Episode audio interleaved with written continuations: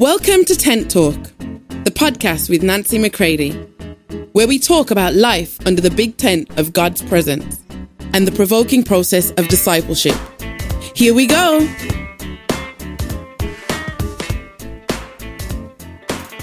Buddy, welcome to Tent Talk. This is Nancy McCready. True humility produces true boldness, and we need the authentic boldness of Christ being lived out in us today. So check it out, listen for yourself, pass it on to others, and don't forget, check out my new book, From Trauma to Trust The Making of a Messenger. You can order it on Amazon right now. Talk to you soon.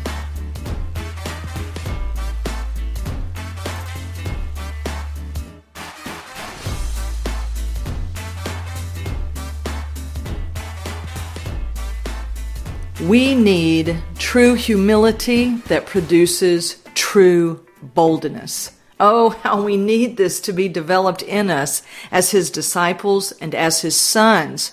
He is about to baptize us, if we will let Him, he is about to baptize us in a confidence that will not flinch in the days of adversity, in days of great success, days of great glory, days of great trouble. And my friends, we know that we're in them and we're moving deeper into the ones that are just around the corner.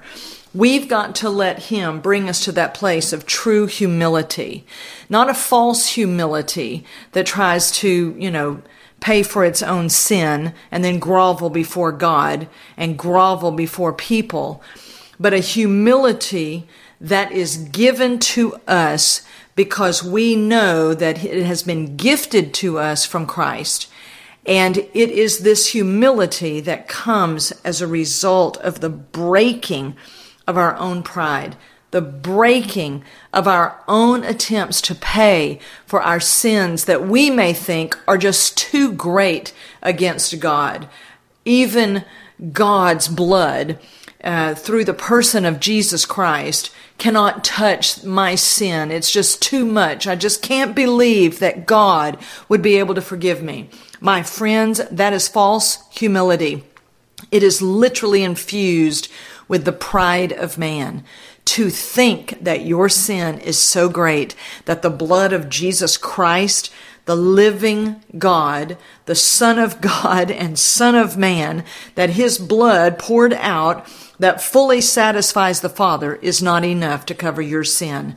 Whatever it is, my friends, we must bow now before Him and let what Christ has done on the cross be enough for us and like Peter on the day of Pentecost, when he had been broken beyond his own self confidence, when finally he heard the cock crow and he realized that all of his swagger was literally out of the pride of self, he broke, he went out and wept bitterly. But then when Jesus called for him, real humility came and he went to Jesus and he made the decision that, that stood up in the boldness of Christ himself on the day of Pentecost and basically said, with this same tongue that I denied him, I now bow to him and that same tongue will declare him and I will call everyone I can to him because my friends, true humility births true boldness.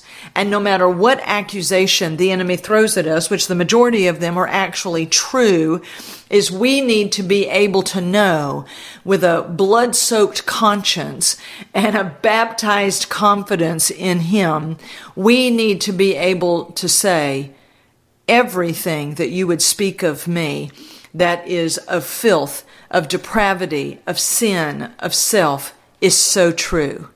But even truer, the truer truth is that all of that was true apart from him.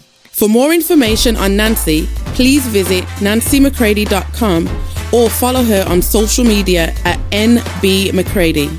But now that I am in him, what is true of him is true of me. And it pleases the Father that I would believe him above all else. Because, my friends, the only thing that has ever made us worthy to stand before God, to live in God, to walk with God, is what God Himself has done and provided. And it pleases Him when we bow in true humility And then we get up in true, true boldness. And now there is no rumor that you can tell on me that's worse than the truth. Whatever it is that is thrown at me, I stand as one who has been redeemed, that has been delivered from themselves.